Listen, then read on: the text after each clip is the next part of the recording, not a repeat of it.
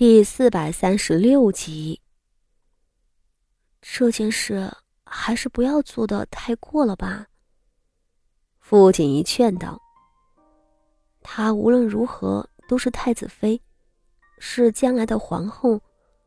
我不是想要为她开脱，我也没有那么好心，只是我担心，咱们得罪了她，被她秋后算账。徐策突然笑了一声：“得罪他？哼，他要对我感激涕零才对。”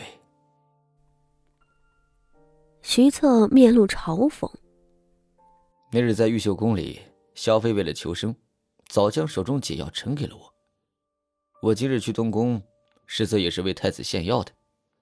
太子妃为此几乎要向我跪地谢恩。”傅锦仪这才舒了一口气。好吧，你可别以下犯上。太子妃的好意，你心领就是。真让他磕头，我们担待不起。他最后叮嘱道，一臂帮徐策穿上外衫。等徐策出了门，傅锦衣仰面扑在床上，他心里乱得很。徐策方才的话都是真的吗？他闯玉秀宫，只是因为自己。外头日光正盛，火红色的刺桐花开在高高的枝叶上。突然，噗的一声，其中一朵落了下来，恰恰掉在傅锦衣床边的窗棂上。他轻轻的捏起来，不知不觉陷入了沉思。半月下来。傅锦衣安心养伤，不曾出门。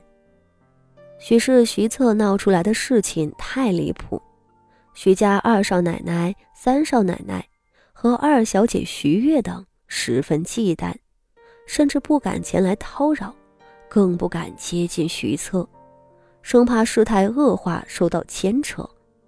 在徐家，这是难得的清静日子了。傅锦衣过得很安逸，但清闲之下，他还是让心腹们将外头的消息不无遗漏地传进来。首先是五月九日，为了安抚毁容的萧妃和受伤的六皇子，圣上册封六皇子为明王。五月十一日，圣上降旨赦免了徐策丢失兵器的罪过。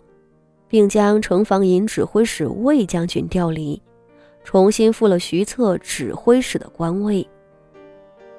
五月十二日，在六皇子的劝说下，圣上最终以救驾有功的缘由，加封徐策为从一品镇国大将军。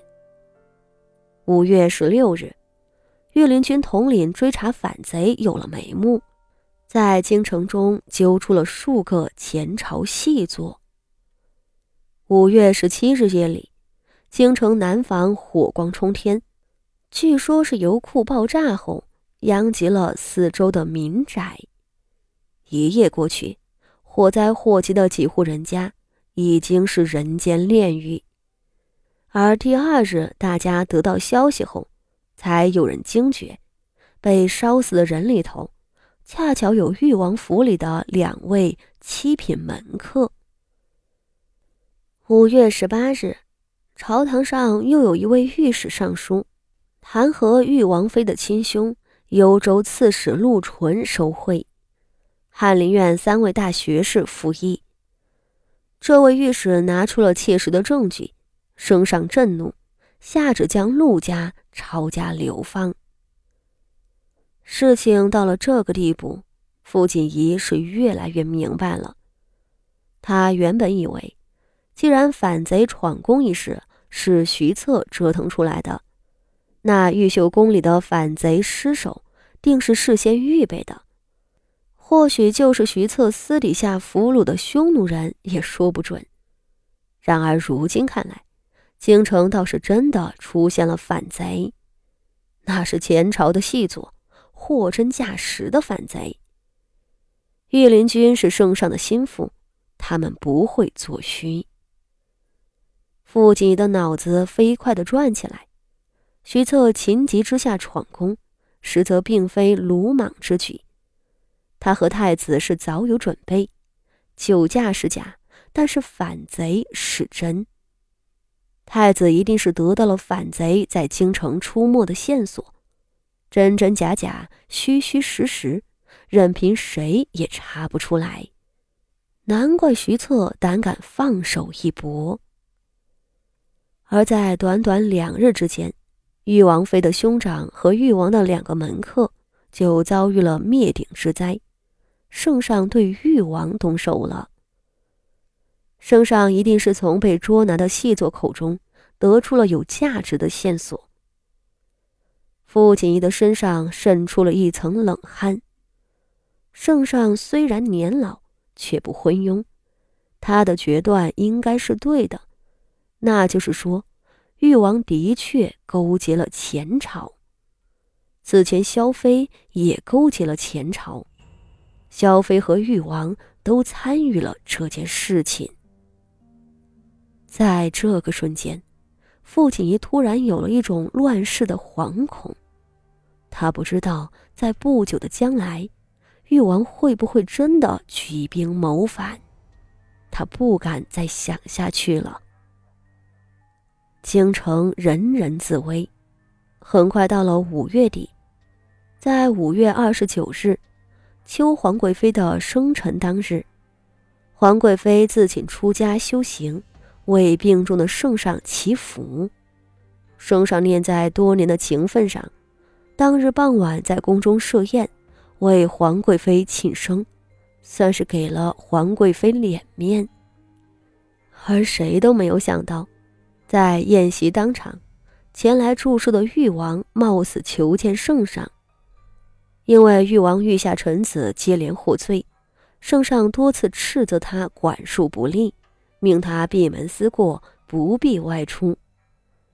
这一回，誉王为了见到圣上，磕破了脑袋，最后终于被允许进殿了。他向圣上提出了唯一的请求，那就是休弃自己的王妃。誉王的意思是，誉王妃的兄长受贿，不忠不义，辜负了圣恩，这样的女人不要也罢。圣上在最初的惊讶之后，还是抬手准了。誉王妃被休，皇贵妃离宫修行。很快，誉王也上表请求离开京城，前往自己的封地邯郸。圣上犹豫了两日，最终也没有阻拦。誉王的举动使得朝野上下目瞪口呆。皇贵妃走了，誉王妃走了，他自个儿也走了，甚至邱家上下都纷纷辞官，大半跟随誉王前往封地。这就是落败者吗？